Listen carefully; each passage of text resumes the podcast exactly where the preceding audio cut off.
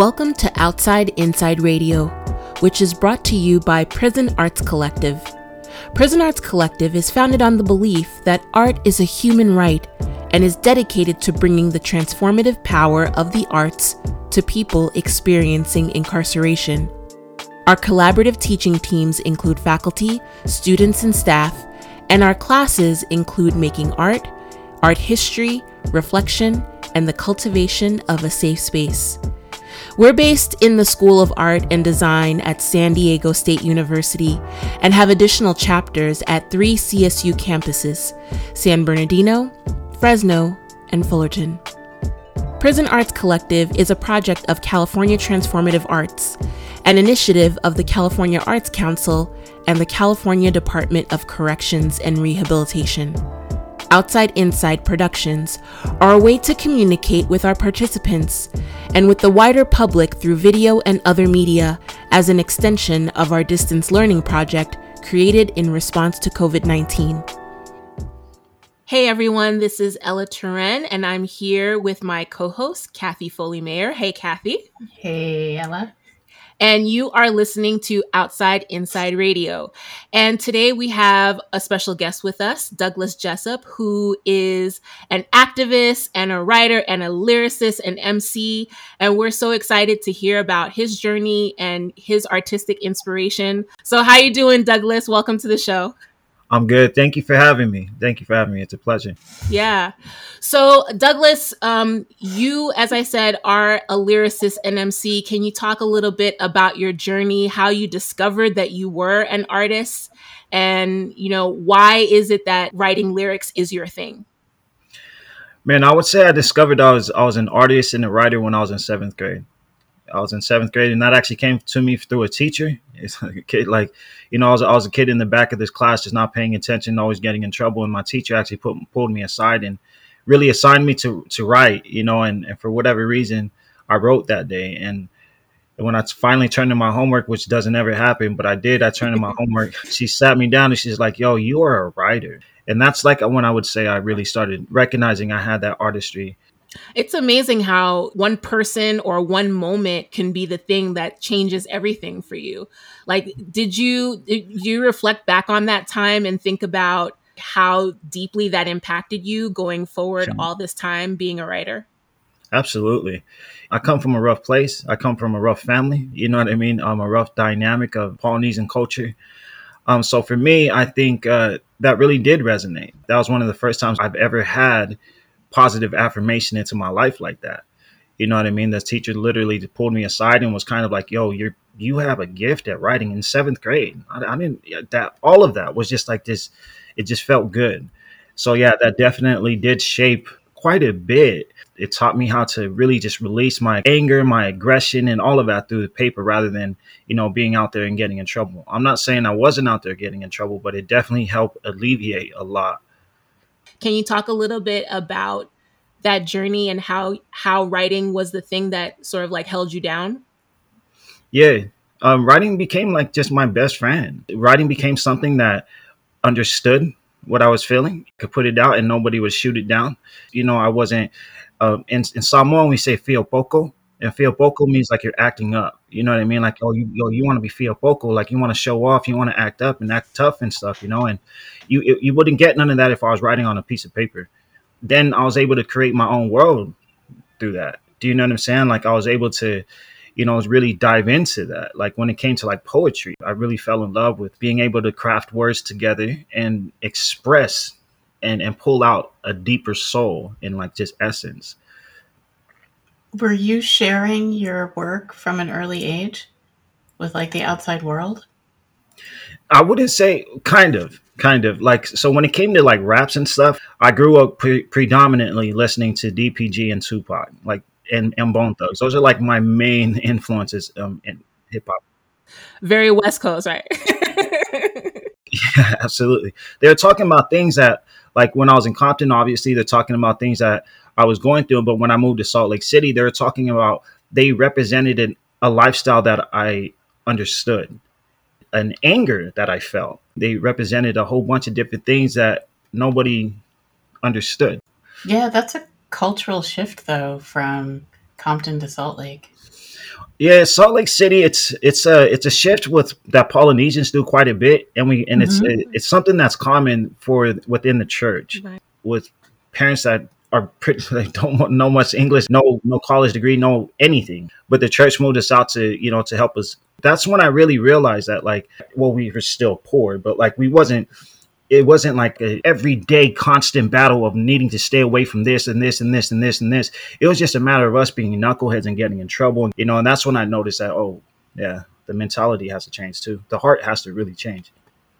Was there a certain point that there was like a shift for you where you shifted from the things that you were doing to doing something different, whatever different means to you? And and Yeah. did writing have a hand to play in that? Big time. Absolutely big time. Yeah. Um, I was the first one to steal a car when I was in ninth grade. The U.S. Marshals pulled up on me like they're, they're coming after me and my friend. You know what I mean? Like I was really that stupid when I was younger. At that time, I didn't think it was stupid. I, it was my life. It was the only thing I could identify with. You know, and the shift for me really came when my friend died. I was hmm. 16 years old and he ended up taking his life. It started to change like my my thought process. Like, wait, hold up. Here's this dude that's super cool to me, right? Like, because he was like one of the first people I've ever met in my life that was kind. Around me and my family, we're either there's there's no kindness. You're tripping if you think somebody can be kind to you, you know. But like he he was one of the first persons to be kind to me. And then that kind of actually led me to the church. And then I started diving deeper into scriptures. I started diving way deep into writing and um, I still remember it to this day. I wrote a poem for him. It's called "Gray Child." It's talking about like the the life of a person being sucked out of him because of his environment, and and that's that's what happened with my buddy. It's it's kind of crazy because I was talking about him, but it became like Yeah, it's you then it's then it about you too.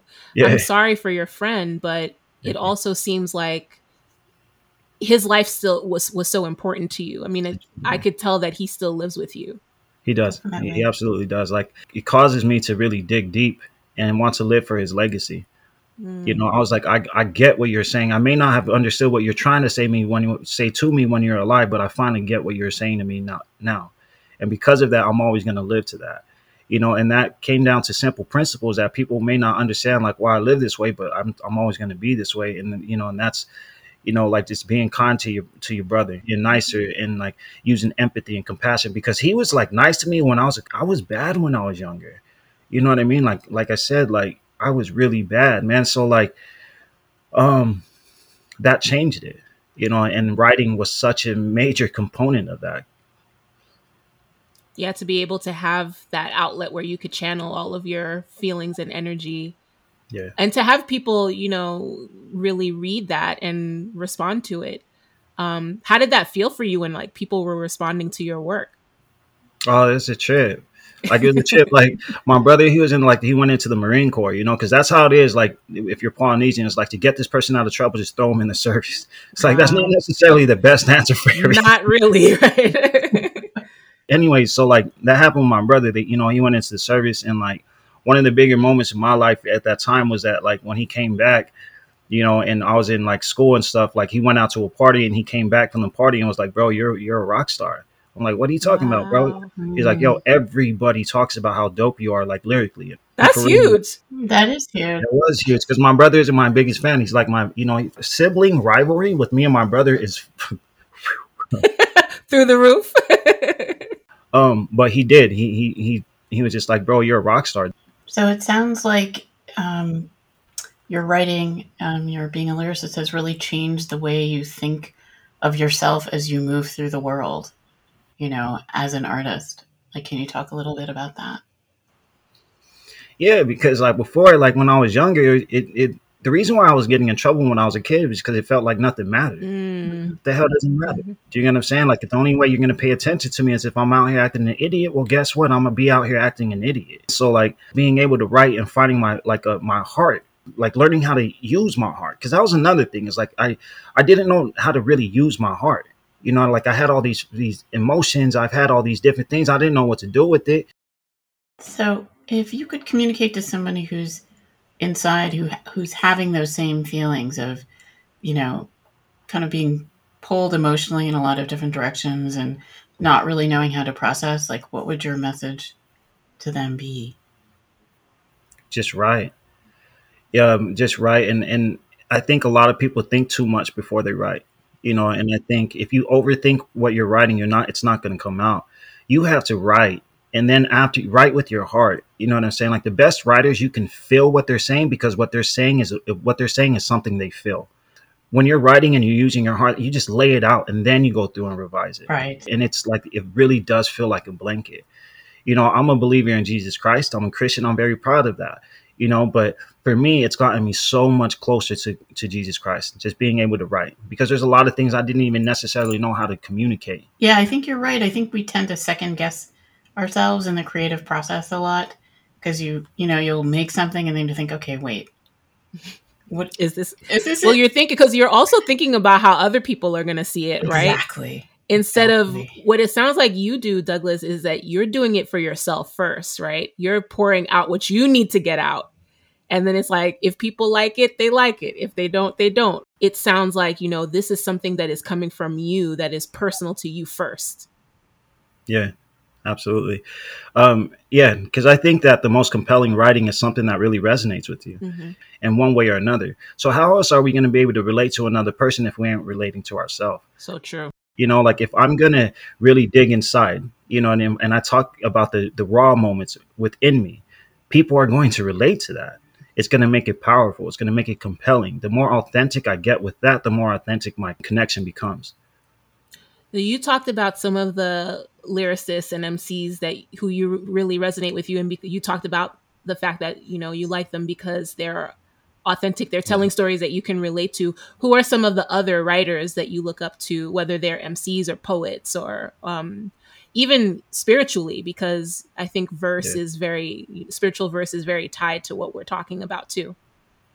Okay, so I'll get the scriptures out the way. So the scriptures in its entirety, like so, I, I like just the scriptures. I like the Book of Mormon, the Bible, all just the whole all the scriptures. I even like just everything when it comes to holy sacred realm and stuff like. I like all of it. I love it. They're powerful. Um, as far as writers, I think one of my favorite writers, Michelle Alexander. Oh, When I read the new Jim Crow, Yes. she's dope. Yeah. Yeah. that was just hands down. Like wow. People want to know what mass incarceration is. That's, That's the, it. read Mhm. that. What I think was really powerful about her book too is that for those of us who for folks who are impacted or for people who have been like doing work around mass incarceration for a long time, she just spelled mm-hmm. it out. She mm-hmm. said like what we all know and then for people who didn't know like they're continuously like wow, this is stuff that I Yeah. didn't realize, you know, that was like right there under the surface. It, it's very powerful because it is a it is a reality that you're blind. There is a demographic that just doesn't experience it at all. You know, we're, we're experiencing that with this whole racism thing, where people are denying racism, even though it's right in your face. Like, Mhm. it's like- Right. Can't ignore it. How can Yeah. you ignore it? and then it's like the justifications on it is like you're you are literally stating and substantiating your racism. Mm, So Yeah. yeah. And we can't get beyond something if we can't even agree on whether it exists or not. We've got to and name it. Gotta name it. Um Yeah. so uh Douglas, since I'm gonna I'm gonna sort of like channel your brother here and you know, since he Yeah. said that you're such a dope MC, Yeah. um, I'm gonna need you to prove that. so do you have um something that you can share with us that's, you know, either a rhyme or a poem that um so that we can sort of like hear some of the magic of your work? Yeah, for sure. I got to put my necklace behind me. All right, so gotta set up, gotta set up. right, so like I uh, so this right here, I actually uh, I wrote while I was incarcerated. okay. I wrote it while I was incarcerated and I was a law clerk and I actually wrote it on the law desk and I was just like, oh, let me go with this. What, what, what? Okay. All right, but All like, right. Do you thing, do you thing, I'ma call him out. Let it ring, let it ring, what you talking about? About to change up the game, change all it out. Got way too many running out the mouth, yo. Do you thing, do you thing, I'ma call him out. Let it ring, let it ring, what you talking about? About to change up the game, change all it out. Got way too many running, yo. Yo, it's the man with the fog lights coming through the dark nights. Hard type been created through the hard life. I'm part night, part warrior and all types. Get the car swipe, cause I come with a large price. Boss tight, still I play the guitar nice. Set it off right, got it on, I'm a raw side. Boss like, Uso was a line, not a short type. Pull the torch right, turn the dark into all light. Uh, I'm the dog when all right. In a fortnight, better force it, endorse life. Get the course headed straight north, cause the boy nice to the point. Only number one could be all light. Me and the boy outrageous. Gonna need need a barbecue, your pulse can't fade this. Stick to the basics, never fabricating. Always being real, never been an imitation. Do you think, do you think I'm gonna call him out? Wow, Awesome. Yes, woo! Ooh. That okay, your brother was right. Yeah. You're definitely dope. wow. So tell us about your process. my process is different every time. Like, so Mhm. that one I did, like that one I wrote the hook, Mhm. like I was in a day room and I'll just sit there and just like beat on the like the little bench. And then like I started like humming to myself, like na na na na na na na na na na. You had the beat in your head. Yeah. And then like after that I put the hook to it. And then after I put the hook to it, I was just like, wait, hold up, let me write to it. And I wrote to it. Like that one I wrote all together. There's other ones that I write, like it takes like a little bit longer. But yeah, but majority of the time it, it just depends. My my artistic process, I like to sometimes if I'm really feeling it, I'll just dive all the way in, and other times I like kind of space it out. You have a great flow though. Um Thank- do you ever get writer's block? Absolutely. Oh God, yeah. So how do you this is like the age old thing of writers, right? Like how do you unblock yourself? Uh, you like do something else. I've noticed that what helps me to get out of writer's block really is to get out of my head. yeah. Sometimes I just leave it alone Mhm. and I stop thinking about it because that's something else too. Like if I if I obsess over it, it just gets worse. and the next thing you know, I've done taking out what I thought was great about it, and there's nothing else. You know, like Yeah. but I've learned now. I've, I've worked a, a pretty like a pretty good way of working it now, where I could just get into a groove. You know, because I, I I mean I do spoken word, all of it. hmm Legal work, like I was the one who wrote and filed that case. I went to California Supreme Court and went en banc. I wrote that. And I think the, I mean, legal language, some, some people call it legalese, but it is also its own art form of writing. Do you have a writing practice? Like, do you write every day? Like, is there a certain time of the day that you like to write? And can you share with folks, like, if they want to start a practice, a, a writing practice, like what should what what advice would you give to people to like find what their own rhythm would be? Oh man, find somebody you could really identify with. That is so big. And I think that's something that's important for any type of field that you're going into. You know, like some of the greatest guitarists that like I, I know, right? And and like some of the greatest guitarists that I know, like they say the same thing. Like they found an uh, an artist or somebody that they like there's something about their style, and then from that it gives you like a foundation. You know, so for me, it was finding somebody that I was able to identify with, and then like, for, well, I started as a drummer, so like that helped me also learning what the beat is, how many like, what a measure is, and when you're listening to it. And I guess the most simplest way to understand what a beat is is how many is when you're bobbing your head to the music. You know what I mean? That's natural rhythm right there. You know, so when you're bobbing your head to the music, you don't need to know no musical theory for that. That's that's a beat right there. Find pockets where you're gonna place your rhymes, find cadences, and and just build off of that. No, I was going to say it makes perfect sense that you're a percussionist. Um, It just your your flow because it it you start kind of tight and then it kind of loosens up and spreads out a little bit. So I was just closing Yeah. my eyes um, and like imagining what you were talking about at the same time. So, do you perform um, live? Yeah, I'm preparing for it. Like I'm, I'm definitely, I'm definitely putting that together. Um, there's what's been going on with me lately is that I've been because I want to find like my own niche, you know, because I like rock. That wasn't something I liked when I was younger. I was, but like now that I'm older, I, I, I really do appreciate music in all its forms. So because of that, I want to mix like rock. I want to mix hip hop together. You know, world like world sounds together. You know what I mean? Some type of really cool. So there's gonna be a. I'm doing a lot of experimenting and trying to find my sound and find who I am as an artist, which is a whole different thing. You know what I mean? Because I could sit here and just make song after song after song and it'd just be super arbitrary. But this day and age, like branding who you are is really important. So like I'm finding a niche where I could just stay and encompass all of my, you know, be true to who I am. So, who is it that you like from the world of rock? Like, who it really inspires you? Chris Cornell. Ah, Chris Cornell is probably one of my favorite ones. Audioslave. mhm. Um, I like Slipknot. I like like I when it comes to rock, I just like rock. So Metallica. Um, I like Linkin Park. Do you prefer old school or like more current stuff? All of it. Like even David Bowie. I guess Yeah. oh yeah, oh yeah. there's Three Days Grace. There's Incubus. Incubus is and those guys are great. You know, 311 is kind of reggae rock. You know, but there's just a lot of rock. And the reason why I like it is because if you go to a rock show, that you'll see why I like it. It's the It's feeling. such a different vibe, man. Like it's just like the whole thing. Like you know, the people on the guitar is such like incredible skill. Um, I like Motley Crue. I like Kiss. I like you know what I mean. I just like rock. Like their vibe itself is is is rock star. man. you know what I mean? Right. Yeah.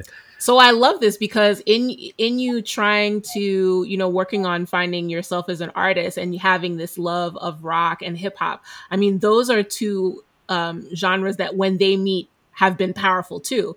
Like the few times that they've come together, and I think they influence each other. You know, you can definitely hear that. Um, you know, when you think about certain artists, I wonder also because you know you mentioned how you your Polynesian background also factors into this. And I wonder if that if some of that is is like entering into how you think about things and what pieces of that culture, which is also powerful and also very distinct, what pieces of that do you see are coming into your own identity as an artist? Oh, I love that question.